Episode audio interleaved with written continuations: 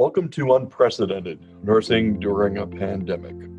This podcast is a collaboration presented by Labouré College, a leader in nursing and healthcare education, and William James College, a leader in psychology and mental health education. The series brings together nurses and psychologists for conversations about key issues that nurses and healthcare professionals are facing every day as the result of the COVID-19 pandemic. Episode 1 of Unprecedented Nursing During a Pandemic explores loss and grief. This episode is presented in 3 parts. This is part 3. You know, I think that people in the medical professions generally are not great at self-care. And this is, you laugh with great recognition. Mm-hmm. This is a very real thing. I see this a lot. Most of my clients who are medical clinicians are lousy at self-care. And I hear this in so many quarters. And yet, if you don't do that, you can't take such great care of your patients over time. You know, those are the people who burn out and become bitter nurses or bitter administrators and hell to work with. You've all worked with them. I've heard some stories. We've all worked with them. But I will say that when you just talked about self-care as a coping mechanism, mm-hmm. one thing that I decided out of this was that people who were considered obese or overweight are at a higher risk of having a poor outcome if they got COVID-19. Mm-hmm. So I have not been able to give myself the care in terms of exercise and preparing healthy food for some time. So I decided that this is my moment to change, mm-hmm. that I'm going to honor the people who were lost by changing my life. So that's how I'm coping with it. I'm walking 5 miles a day. I'm eating healthy. I'm doing a web page with women supporting each other. And for me, putting my energy into that has been a good release. And not focusing. I love hearing you say this, Gabe. This is music to my ears, and I hope you can be an example to other nurses, because it's very hard to find the time to do that. It's very hard to find the physical or psychic energy to do that. But my guess is you feel a whole lot better after that 5 miles of walking, and you feel a whole lot better after you've made a decent meal for yourself instead of having more fast food. And that is a beautiful way to do that. And you actually, you read my mind, because I didn't know they taught that in nursing school. I thought that was just in my field. And actually, we don't have that class either. But I was very much thinking about self-care as a way of honoring your patients. So I'm so glad you said that. Something I did, which is much smaller than that, when I want to credit my colleague Kata Weingarten, who's a trauma psychologist who talks a lot about the impact of witnessing trauma to other people on the witness. She talks about, she's also a cancer survivor, and she talks about dedicating cancer treatments like chemo or radiation treatments to somebody you admire, which gives some meaning to an otherwise gruesome experience. And I took a little tiny version of that and the 20-second hand washing that I need to do. I'm guessing you need to wash a lot longer than that in the hospital, but the 20 seconds I need to do, which seems like a very long time to a layperson, I dedicate to people who have died. And I actually have a Jewish tradition in my life, and there's a healing prayer that I say, which takes exactly 20 seconds, and or 23 seconds. So I wash my hands for 23 seconds. And the healing prayer is for people who have COVID. And I find it really helpful, keeping me on track with doing the 23 seconds. Perfect. So if you can dedicate your walking and your eating well to those who've died, then you're honoring them. You're giving them a place in the living world. Beautiful. So just a great idea. Other things people can do is grieve with colleagues when you can. Crying with a colleague is not a bad thing to do when you're off duty, you know, or talking about how hard something was. I don't know how possible it is to take any time off, but getting a little time off could help a lot, even if it's just a day. Certainly starting some sort of debriefing group or support group at work would be a fantastic thing to do. And if it doesn't, in some cases, it doesn't feel safe to do that in one's own workplace, but it's also possible to be in online support groups with people from around the country where you don't know each other's hospitals and nothing is going to get back to anybody. And in fact, my college, William James College, is offering exactly that kind of support group. So if anybody's interested in that, they can certainly reach out to William James College in the Boston area for that. But many other places are offering those supports as well. It makes a big difference to watch out for the emotional welfare of your colleagues. So look out for somebody who seems to have really burned out or to be just a little bit too compartmentalized, as you said, or dissociated from their feelings to the point where you're worried, or they're coming in and you really don't think they're doing well enough to function, to be able to be protective of them rather than angry at them. Which is hard. And it's very hard to, you know, I could, out of the descriptions of how people could be poorly coping, mm-hmm. I can think of a couple of nurses of each type as you're talking. Mm-hmm. As I said, I go to all the different units. Some of them have spoken to me about their grief and their sadness and their bitterness and their anger and frustration. One nurse just walked away sobbing and needed some space. The hospital has been doing, you know, listening sessions. Some attended better than others because I do think there's that association with work that makes it mm-hmm. challenging. Mm-hmm. I anticipate that as this gets further on, that some people will just try to push it all away and other people might try to find other resources outside of work. I think that might be more comfortable for people. I do think that most of the hospitals are offering a lot of different resources, but I think healthcare providers have a hard time seeking health, mental health. Yeah. There is a stigma, you know, of people being weak or people not being able to handle what other people can handle, which is unfortunate because this is a situation none of us have ever been through. There's no, I don't feel that there should be an expectation that people should be able to handle this. I don't think that's realistic. I mean, there was a physician in New York who killed herself. I mean, I saw that. Yeah, I saw that. And I think this is so important that stigma does a lot of harm to nurses because the work that nurses do is truly beautiful work and it's very meaningful work. I am enormously proud that my daughter is a nurse. I really am so deeply proud of her. And I'm going to make her listen to this so she knows I said that out loud in public. But it's really hard, painful work. I know that. And because it is, it's a little bit like chastising yourself for not running the marathon when you have a broken leg. Right. It's just not a good idea medically to run a marathon when you have a broken leg. I think as a nurse, you would probably recommend against it. Yeah. And that's what you're doing. You are running a marathon every time you go to work. When you are working with the dying as you are in other circumstances, but anybody working with COVID patients is running a marathon and they are running on a broken leg because nobody is trained to handle this. And I guess maybe nursing schools and medical schools and the various allied professional schools will start training people for this.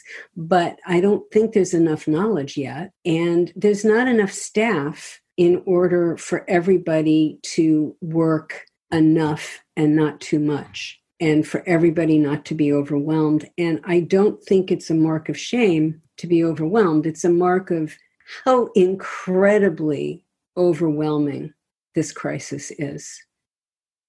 I think that really deserves a lot of attention, that there's not one nurse I know who wouldn't go get treatment if they had cancer, if they had a broken leg, if they had a blood clot somewhere. They would get treatment and they would know that there's no shame in not functioning. And the brain is also part of the body, and the brain can also be overwhelmed. So I think if you think about the brain as a physical organ that can be overwhelmed, just like the heart or the liver can, that can be helpful in giving oneself permission, not only to be in a support group, but perhaps to get some personal therapy. Or it might need to be couple therapy or family therapy, because family relationships have gotten more challenging because of the work that the nurse is doing. And that can be a service to both one's profession and one's family. It's true. I think that what you speak of in terms of formalized support is very important. And I also think that the informal support that you can find is really helpful too, whether it means going for a walk with a friend or, mm-hmm. Punching a punching bag or making time to have a great meal with your family and sitting down with them or walking on the beach, whatever things help you to feel grounded or connected with other people or back to kind of what reality used to be. Yeah. Those things are very healing as well, and not to just be in and out of the hospital, which is a kind of a strange environment right now. Everything's a strange environment. Right. And let me add a couple of other quick practices before we stop. And some people benefit from meditation. Actually, anybody would benefit from meditation, but not everybody's willing to give it a try.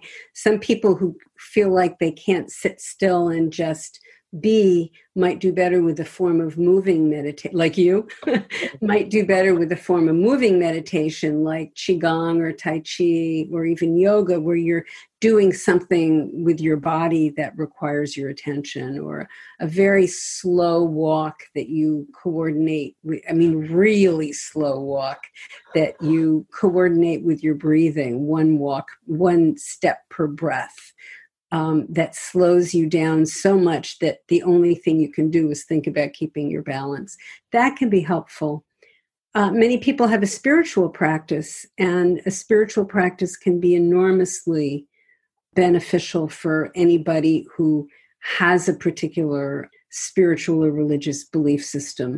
Of course, all of the services are online these days and can be accessed on Zoom on your own time. You don't have to go during the time that your house of worship would have services. You can check that out on YouTube anytime, depending on what your denomination or religion is. So all of those things are helpful. Some people want to do art. I'm very moved that you wrote a poem about the two masks, the one you wear at the hospital and the one to put on at home. Writing poetry is a wonderful thing to do. And by the way, there's research that says that writing about traumatic experiences improves people's immune systems. Huh. So that's James Pennebaker did that research. And so I think writing that poem did you well for your immune system. Perfect. I'm not very poetic, but it felt right. Well, it came to you because it needed to be written, I think. I think so. So do you have any last questions for me before we stop? I guess my last question would be, if a nurse is really struggling at work and struggling at home and feeling overwhelmed, what's the best way to get the quickest help when they're at a point of near crisis? Mm-hmm. A good question. So I think in the workplace about the social worker, the psychologist, or the chaplain at the hospital, yeah. Any of those people could make a very quick therapy referral. The American Psychological Association, the National Association of Social Work, the American Association of Marital and Family Therapy, the American Counseling Association.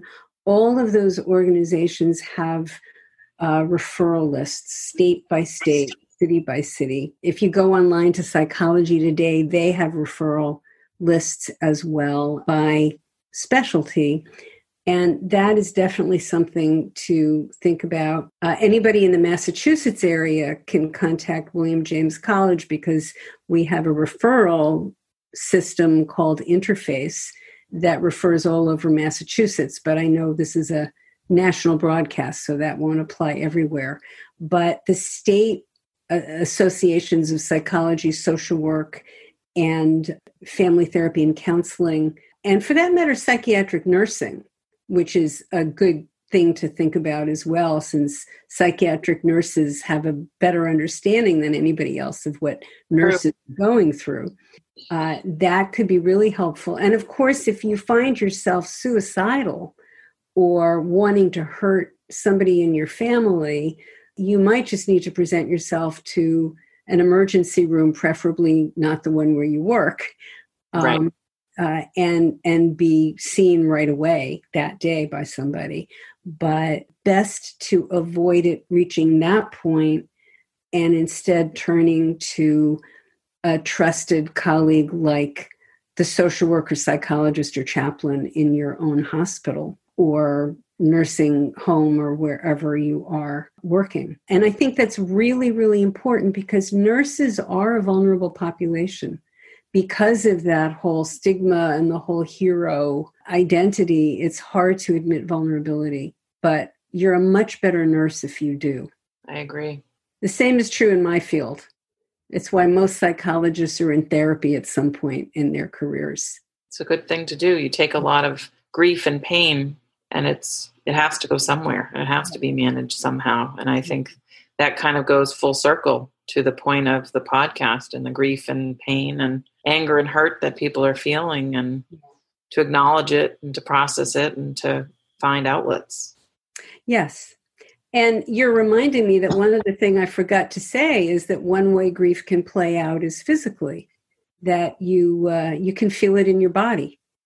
The headaches and chest pain and stomach aches and your neck being tight and all of those things, obviously trouble sleeping. There's a book about trauma by Bessel van der Kolk called The Body Keeps the Score. And the body does keep the score. The body lets you know when you're not attending to your emotions.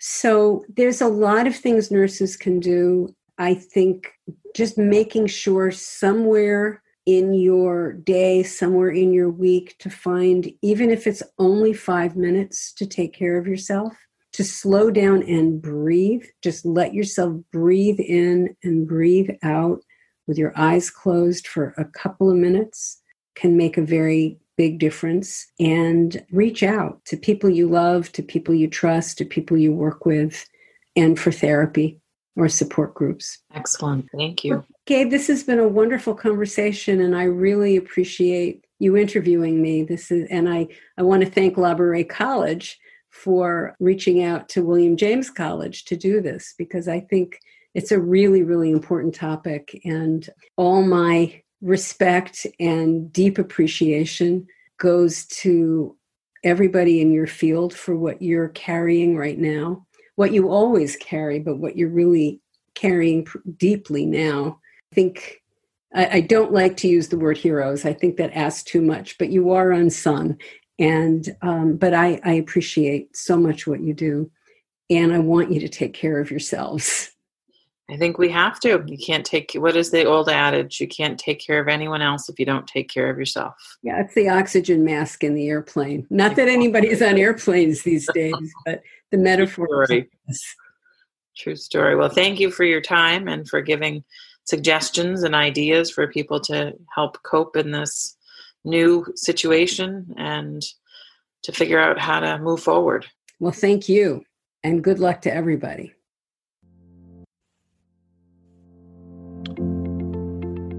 Thank you for listening to Unprecedented, Nursing During a Pandemic. If you found this information helpful, please share the podcast with your community. If you have suggestions for a future episode, please let us know. A link is provided in the podcast description. This podcast does not take the place of individual advice from a licensed mental health professional or medical doctor. Please seek support if you are struggling to cope with ongoing stress or negative thoughts. Please call your local emergency room. If you or someone you know is suicidal or in emotional distress, call the National Suicide Prevention Lifeline 24 hours a day, 7 days a week at 1-800-273-TALK. The number again is 1-800-273-8255. Again, thank you very much for listening. We wish you health during this unprecedented time.